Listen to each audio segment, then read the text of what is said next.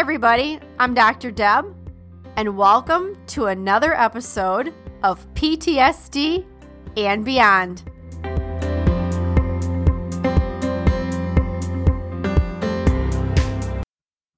Welcome to the PTSD and Beyond podcast, where we give you insights into post traumatic stress, trauma recovery, healing, and beyond. I'm Dr. Deb Lindh, and in each episode, I have a conversation with a guest who will stimulate your mind, touch your heart, and connect with your spirit, and also give you a greater understanding of yourself and others on this healing and recovery journey walked by so many of us before, wounded healers with lived experience and heroes. Hopefully, we'll also provide a glimpse into possibilities and purpose, hope, and inspiration. Thanks for listening and enjoy the podcast. One last thing, guys, before we dive into today's episode, if you'd like an ad free experience and like early access to new episodes and special events, I want to let you know you can join us at patreon.com. That is patreon.com forward slash PTSD and beyond. All right, let's do it. Hey, everybody, it's Dr. Deb with PTSD and Beyond. You know what today is, right? Okay, go ahead and say it with us. It's June 30th. Now, some people might say, oh my gosh, it's the last day of PTSD Awareness Month. But you want to know what? There's actually some of us, yes, drum roll, that continue for the other 364 days of the year. It's not just a day of a month, and it's not just a month out of the year. So today, guess what? We have another amazing guest. We've got Frank Connelly, who's the producer. Yes, hello, of Those Who Serve. And we're going to talk about their documentary. And but before that, let's give Frank a heartfelt PTSD and beyond welcome. Welcome to the show, Frank. Thank you. It's wonderful to be here. Well, I'm so excited to have you on because we before we started recording, we were talking about all the things that you're working on to help bring awareness and education to post-traumatic stress. Before we, you know, transition into that conversation, why don't you share a little bit about yourself and about the movie and how uh, you guys got started? Um, well, uh, start off a little bit about me. Um, I've what we I guess is now I just recently learned uh, I could categorize myself as having a hybrid profession means I, I started out as a uh, well i'm now a recovering lawyer. I spent about a decade practicing law uh, as an international lawyer.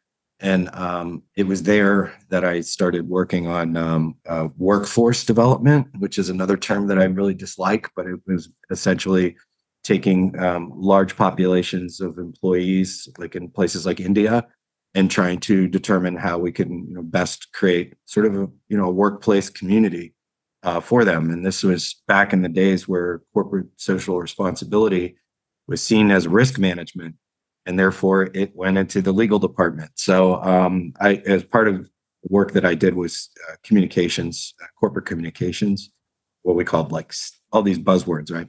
Uh, you know, stakeholder engagement, which was, you know, whether we're talking to the consumer, the workforce, the board of directors, and have a different basically communication for each of them uh, but it always had to be a congruent story. And um, it was in that um, in that environment uh, that I really fell in love with with storytelling and uh, being able to um, you know launch programs that were you know compassionate and and really take some time to understand the populations that we were working with and then be able to tell those stories and communicate those stories out um, was very powerful. Obviously, the corporations loved that because it, you know, kind of humanizes, right. you know, the, the, the company or the brand. Um, but it also a lot of times led to really big advancements when you just take a little bit of time to curate um, a, a, program that that is is designed to be to listen, um, to not just tr- constantly be thinking that, well, we know what's best for the we know what's best for for our employees. I mean, I honestly, this is a true story. Uh, we had one one uh, program that I was working on in India with a lot of like thousands of employees, and the senior manager says we just simply cannot throw any more pizza parties. I was like, "What are you talking about?" uh, and it, it was like, "Well, you know, at first it was like we seemed like if we threw pizza parties that brought everybody up, increased morale." But we just we just can't do that anymore. I'm just like, well, that's number one, that's the wrong approach. But anyway, I I ended up uh, forming a small team, uh, creating a, a little media technology back in about 2009 and now I, have expanded that media technology uh, to now, which is um, um, called Hero Bridge. And uh, what we do is we we make films um, that that address certain issues, uh, social issues, and we use those films to sort of inspire um, large populations or targeted populations. And then once we inspire those populations, we try to drive them into some form of action, and that action can be volunteerism, advocacy, financial support, whatever the case may be, that actually we can measure the effect that the film is having on the issue. So, um, those who serve is one of those examples. Uh, Jeff Werner is, is the filmmaker. Um, he's an amazing filmmaker, but more than anything, he's probably one of the most patient filmmakers I've ever met. Because to do a story like we set out to do, which was tell the story of three um, Marine, decorated Marines who had returned from combat um, to find themselves in the criminal justice system in the countries that they you know fought overseas to defend in the way of life to defend. Um, obviously, the timeline of of um, of the three stories had you know it's a court system, right? You know, we would set up and it'd be a continuance and. Um, but I, I think more than just you know just capturing what I would consider like the news of news treatment of the stories of those three Marines. Um, Jeff and I uh, devoted ourselves to making sure that we told a 360 degree story, and probably, and that's you know access. And I think one of the hardest things to do was to um, to go to back to the families, you know, to take it away from the subject because, and I'll get into this in a moment. We can talk about this part. Um, veterans in the criminal justice system, and it's not all veterans and it's not all people, but many times people, the first time they enter the criminal justice system is the first time there's a social awareness that that individual may be suffering from some mental health issue. And in the case of veterans, um, sometimes it's PTS, traumatic brain injury, right. Uh, moral injury, Yep. And those things only come out after there is, like in the case of Rick, who's one of the three Marines in our story, a complete psychotic break. Uh, thought he was back in Afghanistan under attack. Yep. Ended up shooting his and killing his neighbor, um, who he thought was the enemy. Um, his wife, his mother-in-law, his baby child. Um, those that was a that captured a very large part of our storytelling uh, because she was stuck by him and and was there by him and is still there with him. And he's brought, I mean, he may not get out of prison ever. I mean, he was, it, it was just a long sequence just to get him um, uh, declared to be, you know, legally insane, quote unquote, um, uh, so that he didn't just go to a maximum security prison. So, you know, this is very hard storytelling and um, but it's necessary storytelling. Yep. And um, so that's basically how we got from where I was to to now with this film. I like what you just said right now, and uh, I think that's a, a great self quote. Is that it's it's very hard storytelling, but it's very necessary storytelling. And these aren't fictitious stories; these are real people's lived experience. So I think that in our community with our listeners especially there are people we have what we call an and community. So we have people with lived experience.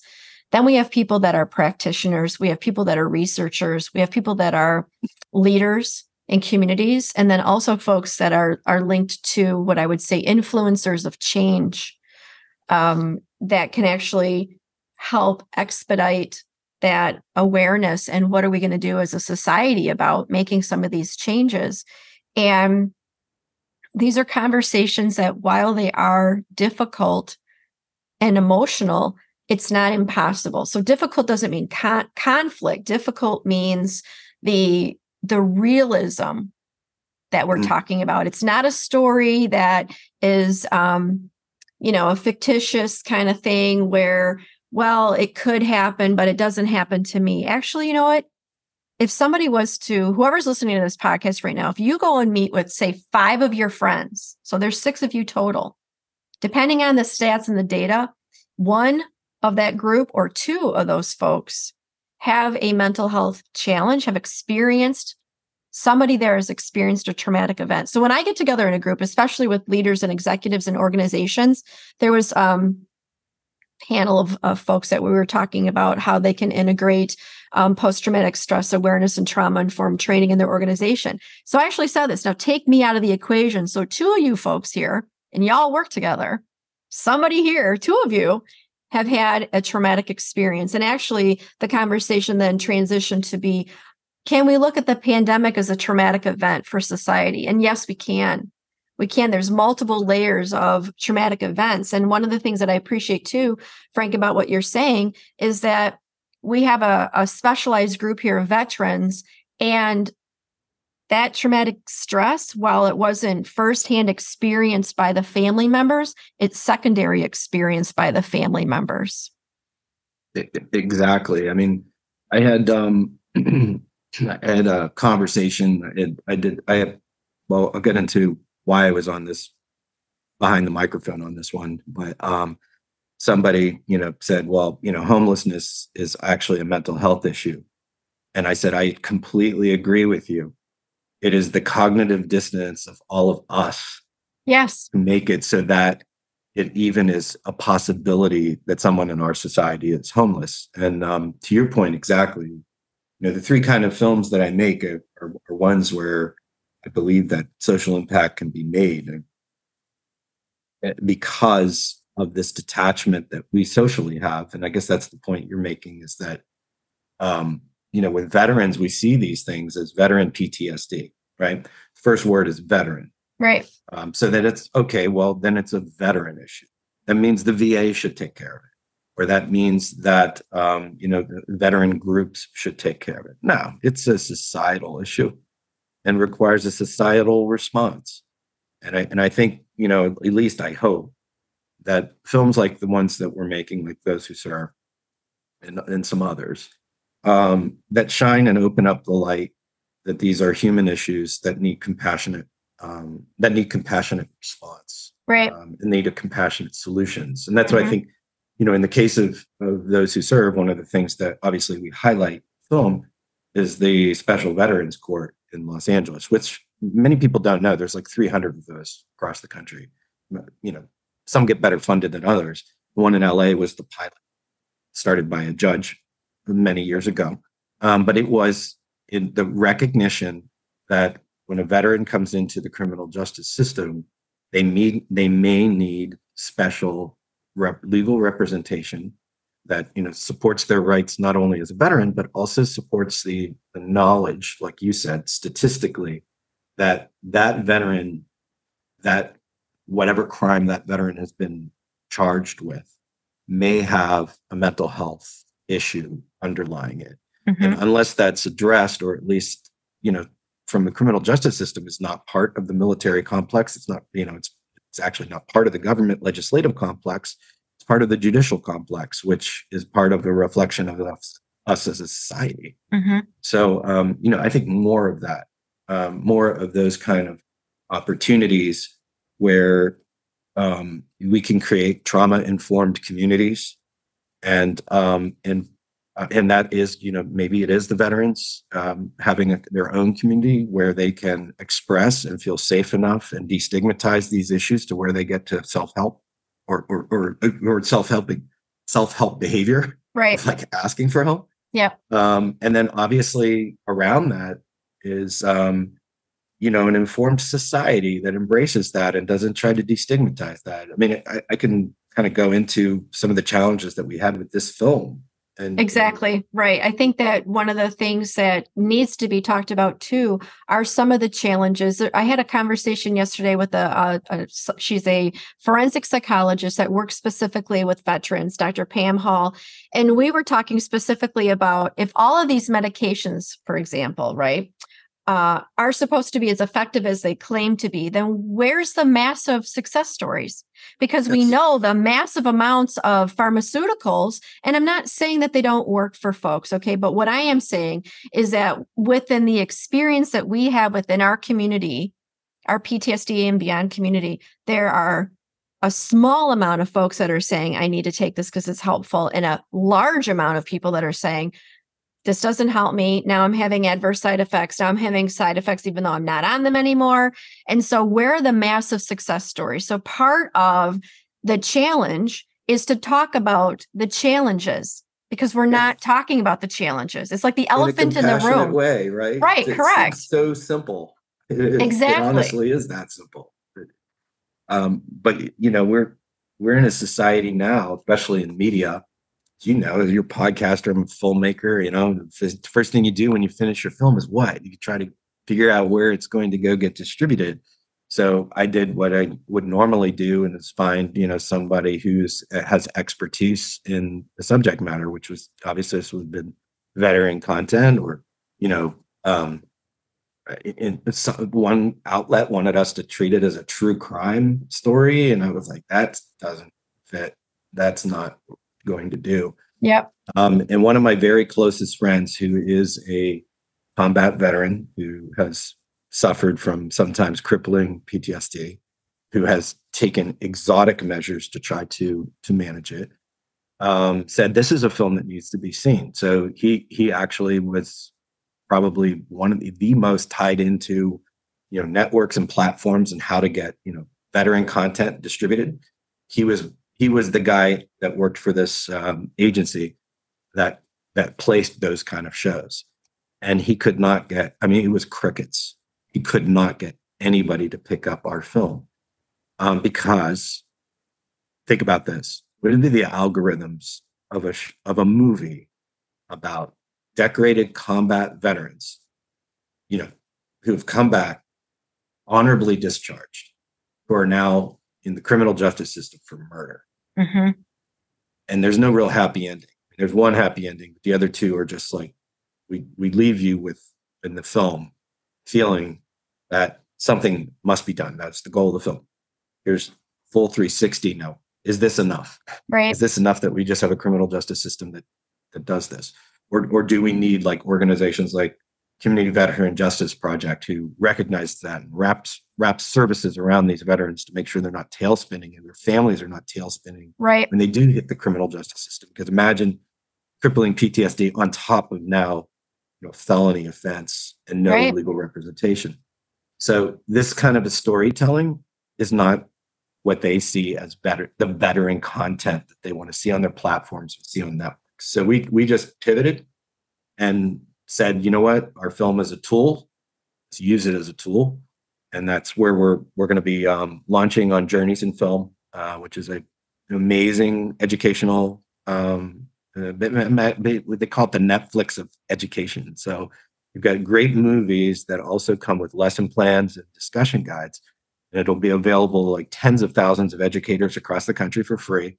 And um, that's what we're going to use this film for. I mean, That's we're awesome. good in the fall. We're going to put it into distribution, and it'll be able to be found on um, on different platforms. But it's really going to be just people finding it. it. It's not going to get. It's not the kind of veteran content where they're going to take the risk of you know quote unquote the risk or the algorithms aren't telling them that a film about veterans committing murder is going to be something that's going to get high view ratings. They, they just won't touch it, and that's the saddest part of it. That's Well, the, that's the compassionate disconnect. right? It is the compassionate disconnect. It's a compassionate disconnect. And then also, it's the, we talked about this before recording. If not now, then when? And, if not, not us, who? then right, Right. exactly. Then who? Yep. Right. And so, Yep. I, what I, what I find fascinating, and this brings up my background before I started, you know, working in the mental health sphere, and then also um, podcasting with with business innovation. It makes me think about the missed innovative opportunity that someone at some point is going to say, "No, I'm going to go do this." And then, I mean, if you think about Netflix and Blockbuster, it's it's the same pattern that Blockbuster just completely dismissed Netflix. Oh, that'll never happen, right? Well, now look, and it's the same, again, the same business pattern if we look at Kmart and Target. It's the same pattern. It's the same yes. pattern. Whether we're looking at, you know, even athletes like Michael Jordan, it's the same pattern.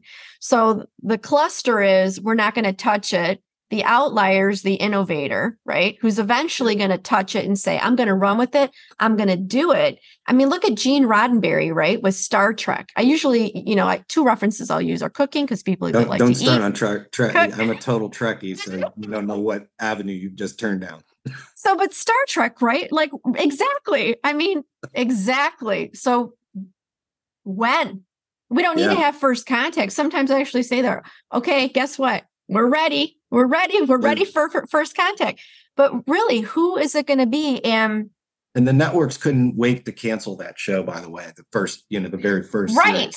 Except, do you want to know? Okay, sidebar tangent. Now it's I the largest. It's bigger than Star Wars as a as a science fiction brand, right? And probably the largest franchise in, in Ex- history. Exactly. And who was the producer? Remember the very first producer, Desilu, right? Lucille yeah. Ball. Yeah. Took a woman a, to freaking do it. Okay, I'm just saying. I know, right? Another, right? Is there? You never know. I don't know. Maybe I should go play the lottery. My dad was a veteran, so and I, and I got his picture over here. You know, it's like, okay, you said, and here I am. I'm still doing it after all these years, right? So you never know. good fight. That's yes. right, doing the good fight. So yes, I mean, how can we inspire how can we inspire and, and touch the um, i don't want to say the heart center but speak to someone's consciousness and their humanity that's already in the position of influencer right there's all these quasi influencers right and it's like yes. you know the money day you know the 30 day money back guarantee and oh my gosh i've got all the testimonials and then they use words like hack it's like no you can't hack your brain you, you there yeah. is no hack to doing this work. It's hard and sometimes there's setbacks. I think the one thing that I do want to say to folks that are listening is that once you experience a breakthrough, then that breakthrough in itself creates neural pathways for other breakthroughs to happen. And those are, whether it's a small breakthrough or a large breakthrough, a breakthrough is a breakthrough. Yes. And how can we then touch that humanity component of what we have in our hearts and our consciousness with others that are already in those positions to say, hey, you know what, Frank, we're going to take this on and we're going to do something with your educational piece so that way we can help veterans with where they're at and other people that are affected by post-traumatic stress and and help reduce the we're going to get to that end of the spectrum where now someone's incarcerated. Yeah and and what can we do to prevent that?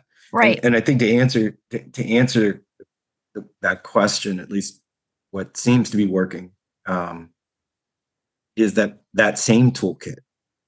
That that same toolkit that influencers use. And what i mean like let's take the term influencer. What are they influencing us to do? Right. Take some action right? Right. And it may be buy this pair of shoes put this lipstick on whatever there's a very sophisticated toolkit. Deb, you know about it too. And what we were trying and accomplishing is that we'll take a film like Those Who Serve. Well, obviously, is what we consider to be like the front por- the, the front porch light.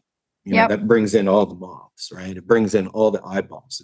You know, we, we can get a large, and it's a, it's long form too, which I'm, I used to go, um, especially when I was doing the corporate work. It was always like 10 minute documentaries and we're trying to shove a, a, really detailed story. Right. And I've really started to fall in love with, and, and now you see brands are actually jumping on board. Even Apple TV, you know, they're, they're, they're funding large, um, uh, long form, which is like feature length, an hour, hour and a half, two hours, whatever, really unpack the subject matter, allow people to walk into that reality for a while. But then once, um, once they're done with the film, the idea is that you zero the distance between inspiration. Now you've got an inspired, large inspired viewer, right? That you then are able to activate them, and it's not just a, it's not like just blanket activation either. It's just like influencers. What do they try to do? They try to get certain population to a group and keep them there. And um, and that's basically the media technology that we're working on. I, I sit on the board of the Social Impact Entertainment Society, and we kind of puzzle with these kind of things. And we've got some great partners like Johns Hopkins and Harvard and MIT Media Labs. And we come around in different ways to, as you said, maybe sitting in the movie theater as a veteran watching this film, thinking, you know it's time for me to go get some help. Right. And, you know, what do I do? Do I make an appointment with a doctor? No, here's a better way. Here's a community of other veterans just like you. Right. And and we're gonna, you know, and you could go onto this app, it's private, you can learn and you can just be there. You could be a voyeur, just like watching, you can scroll through like you're scrolling through Instagram. Nobody's there to say, hey, let's get to work on you. It's just like, Right. let's take time and be within this community. And then maybe you're not a veteran, like you have family members or veterans, or maybe you're just like, you know what, this is an American issue. We need to address this. I want to be part of that community that's there to support veterans. I don't want to just glad hand and say, thank, thank you for your service and Right. say that, well, that's my civic duty. Um, I want to do more. I want to get involved and be able to have these like these communities that are using those same social media toolkits Right. that influencers are using.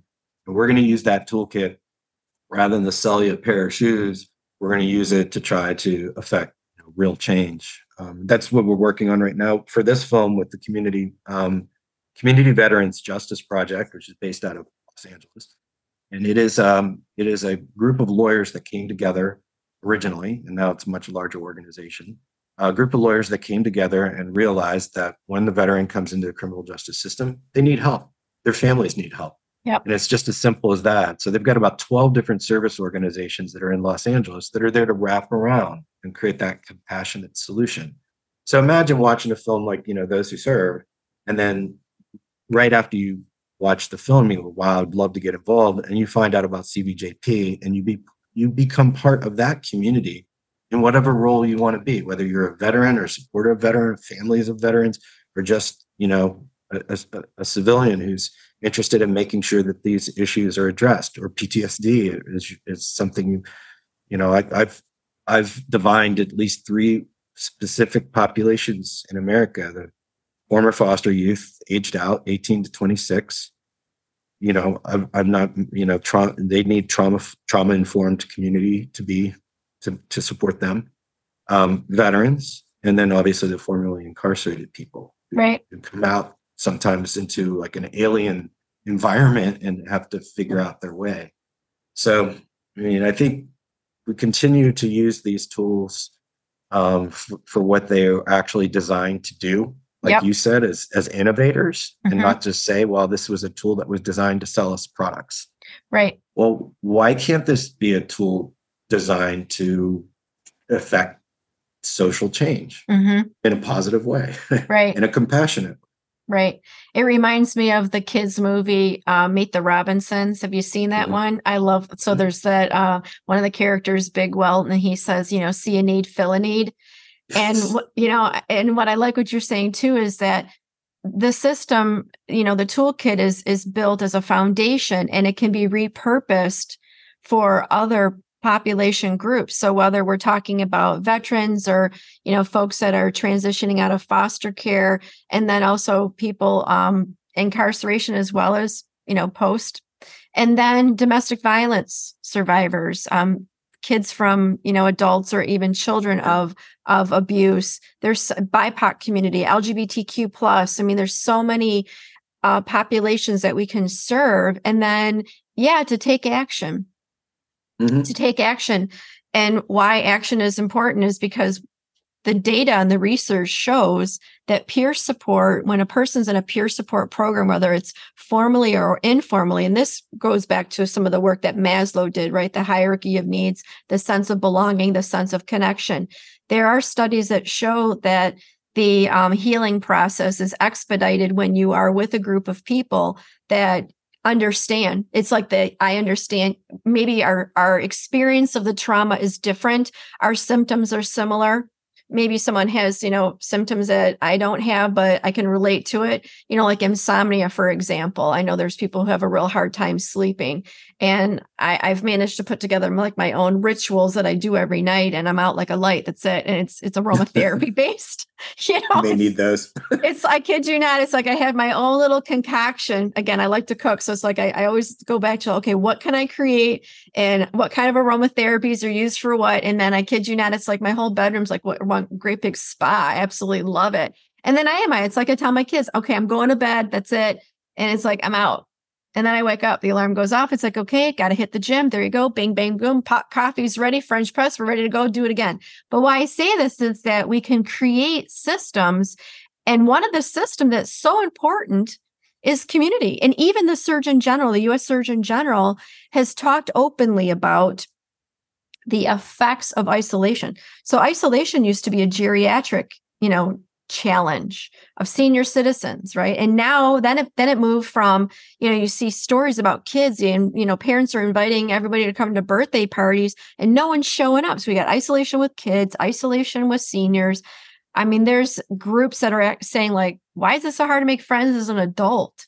You know why do we have to get a a mental health condition before we actually find our tribe right people who genuinely genuinely want to help us as well as reciprocated that we want to give too. So there's another guy, um, Dr. Ahmed Hankir out of England, the wounded healer, who says, you know, when when we heal ourselves and we give that back to somebody else, then we also amplify the healing that we deepen it within ourselves. And it's not an injury that you can see. So just because someone's walking around, like how many times do you go somewhere and someone says, Well, how are you doing? somebody actually asked me that today at, Whole Foods. I'm like, I'm stressed out. I don't have my menu for the holiday, you know? And they were surprised by my response. And I actually said, Well, if you ask me how I'm doing, you didn't expect me to say I'm stressed because I don't have my menu done.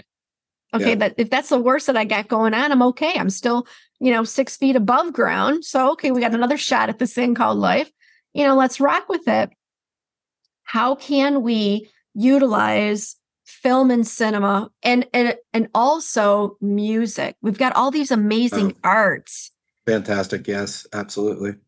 How can we utilize these? And I don't even call them tools because they're so beautiful. I mean, even yeah, when we're seeing I'll, tragedy, there's a beauty about it, right? I always say, I this one lady got really mad at me because she's like, "Oh my gosh, you know, Dr. Deb, you know, you swear." You know what I said? I said, "If we can use shit for the manure in the soil and it grows something, then we can use the shit of life."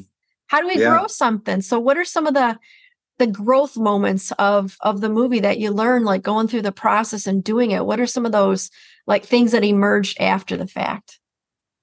I think um well I, think one of the most interesting things you just hit on is that we one that's the power of story. Um our brains and you probably know better than anybody our, our brains really take story and and do some phenomenal things inside our brain.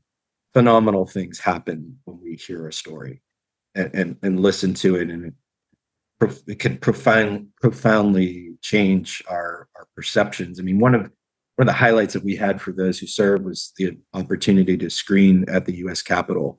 Um, uh, Congressman Jim Costa hosted us at the Capitol, and we had um, we had Jim Seward from the Council from Criminal Justice, uh, veteran uh, Justice Committee, and uh, Carolyn Jacoby, who is at the Behavior Change Communications Center at Johns Hopkins University.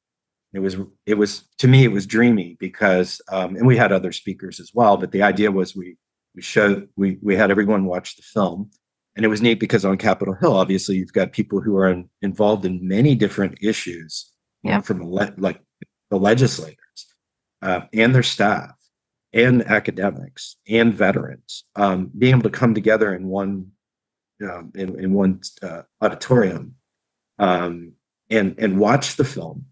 And then immediately after the film we have a panel discussion.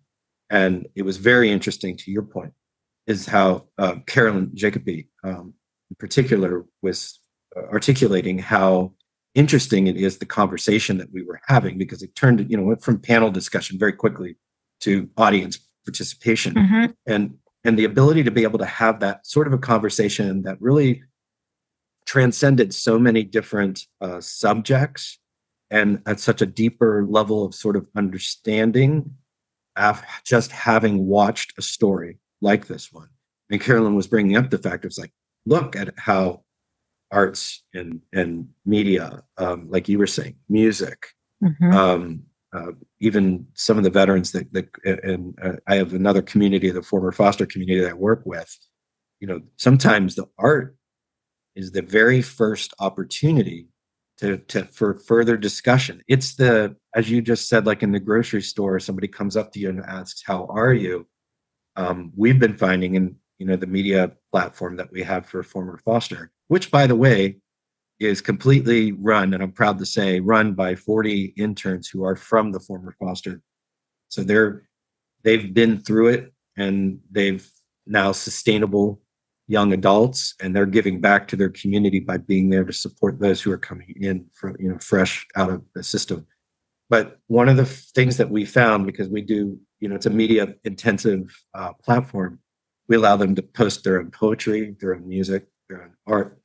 And we found that art was really you know from the data side like i said the toolkit side every time somebody posted their own art whether it's a painting or drawing something uh, as a post one it got a lot of engagement. But Mhm. what it also did was the artists started to speak about their own inspirations behind it and it like sort of opened up. It was like the crack in the door it Mhm. says I, I feel like i'm ready to start talking about some of these things because i feel safe in this environment in this Right. community so to your point exactly sometimes um, we think is you know well the art is beautiful the you know the poetry is nice the song is great but these are great uh, opportunities not only for the artist to be expressing but for there to be opportunity for dialogue Yep.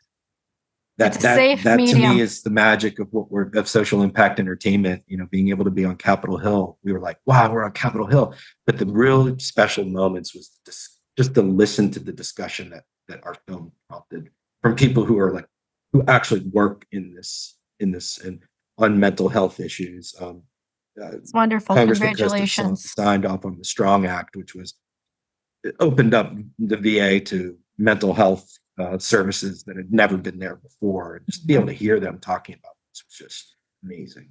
moving. I'd like to see too the transition from um, the transaction. The it is. It's it's almost like it's a, a transactional based therapies and services to be um, more uh, inclusive and open. You Mhm. know, to have that inclusivity and the openness to be the the front line, first line of um, you know recovery services Yeah, as opposed that to is the part of a relationship rather than just a transaction, right? Right, correct. And my experience too was, you know, I'm talking to my doctor and he's not listening to me. I'm in doc school already and he's too busy on his computer, but he's asking me these, you know, very pointed questions. And then one of the questions was, what pharmacy do I want to have a prescription sent to? And I'm thinking, what are you talking about? You know, and I, I actually said that, what are you talking about? And so he's like, well, you know, what you're describing is a traumatic uh, flashback.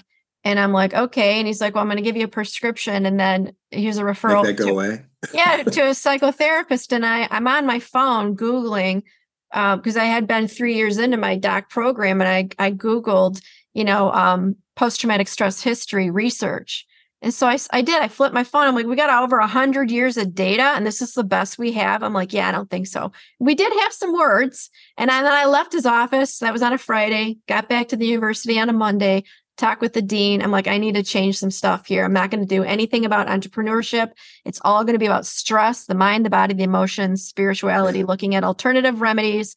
I put myself in the program as a patient as well as a researcher. I had to disclose, like, okay, I'm here because I got the issue and I want to learn about it because I'm going to do my own study. And um, I had to do some things over, which was fine. Um, but I was like, yeah, no, we're not going to, we're not doing that. What are you talking about? A hundred years. And I even said too, statistically, how many doctorates get churned out every year? How many master's degrees get churned out every year? They're supposed to have, because I know, because I went through the program, innovation, new Mhm. things, not redoing something and replicating it and seeing, did you get the same results? But new Right. stuff to get that education. What are we doing here? So there are multiple layers of what I'm hearing you say that we can help people. People that are affected by the symptoms as well as secondary their families and then yes uh, ourselves as community members what are we yeah. doing to help each other what are we doing and what are we doing one thing we're having you on here and you're talking about what you're doing and you're talking about multiple things. In addition to the movie, you've got these nonprofits, you're on part of a board, you're helping kids. I mean, just like what a trifecta well, I, today, Frank. I think, um, and the last thing you said is was your, you know, um, if not you, who moment, right? Um, including this podcast. I think these kind of um, access, uh, like you said, this access to dialogue and discussion and, and just general, not just, I hate the term destigmatization because it sounds like there's something to be destigmatized. It's right. It's more like let's just have a let's just have a conversation. Let's just get back to being able to to be community, right? Because uh, social media does a really great job of dividing. Uh, it, it, it, does a great job of organizing people within you know a group. Yeah, I think that's the power. That's the that's the uh, that's the superpower that it contains as a tool. Right. Like a hammer can you know can nail and wall and build a wall, or you can use the same hammer to tear down a wall. Right. So, um, you know, it's it's just it's just remarkable um, what you just said about you know the the research and, and, and involving yourself in it as well. I think is, is you know it's obviously brave. Um, I didn't have a choice. The I made research a pro- and the research. Thank you. Right? Yeah, no, it is. I, I, and I say I didn't have a choice because the other I did say this to my doctor. I'm like, and I had did. Uh, we don't have a patient doctor relationship anymore. Actually, after that, I was like, no. Um, I the option the option was not the other option for me was not an option. That was not an option.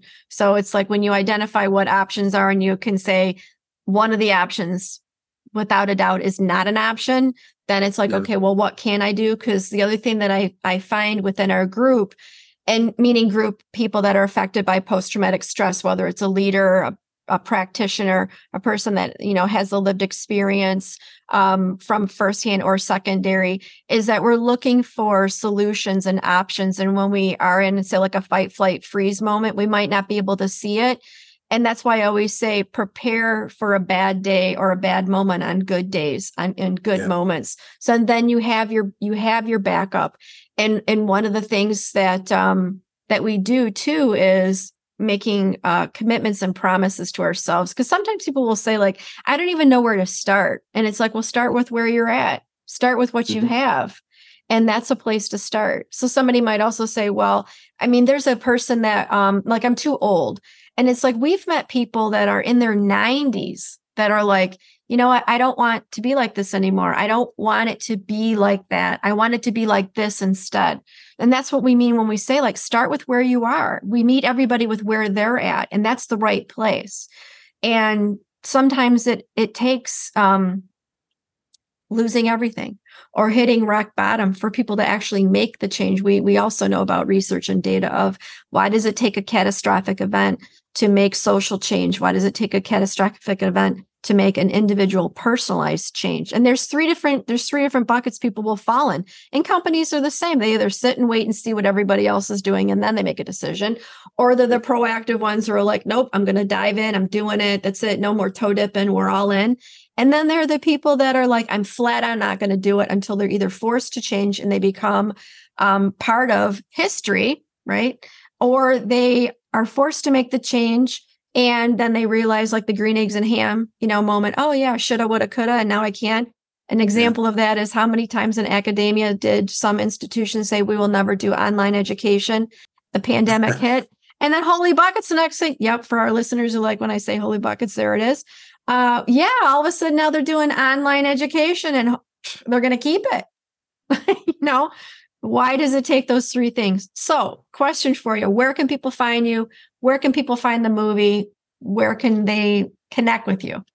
Oh, great. Thank you. Um, well, first of all, foremost, um, you could check out the uh, website, which I imagine will be on your notes, but it's um, it's those who serve movie.com. Uh, um, we will be uh, launching the distribution on, through what we call an aggregator. So it should be able to be found on a lot of the different platforms, including YouTube, which actually has become, you know, it's sort of come full circle where YouTube is actually becoming a very uh, popular um, platform for full form um, movies like ours.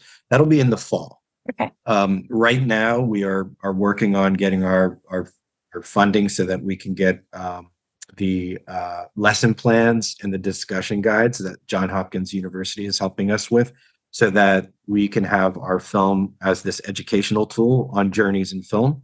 So you can check out journeysinfilm.org uh, to learn more about the platform that this will be living on. There's some really great movies on there already, like Hidden Figures and some of the others that uh, that you probably already have, have heard of, and you can actually download those and, and get a discussion guide. It's really great for like you know if you're going to have like an event um, where you want to have an event screening at a local level it's sort of like you can do it yourself. And then um, and then lastly my media technology company is hero bridge la los angeles.org and you can learn more about sort of the this activation moment where we have big films uh, that are attached to digital communities and um, and we'll be launching our you know social media that goes with uh, the those who those who serve film probably later in the summer. Awesome. So you can start following us there, and then um, uh, if you want to learn more about the organization that uh, that is being supported by those who serve, uh, it's cvjp.org, which is Community Veterans Justice Project. Well, in our show notes, we always have the active hyperlink. So, folks, when you do go check out Frank's stuff, let them know, hey, you know what? We heard about you from PTSD and beyond. That's always really helpful feedback. So then people know, like, where did you hear about us? How did you find us? And uh, thank you again so much for the work that you're doing and for coming on and being a Star Trek fan.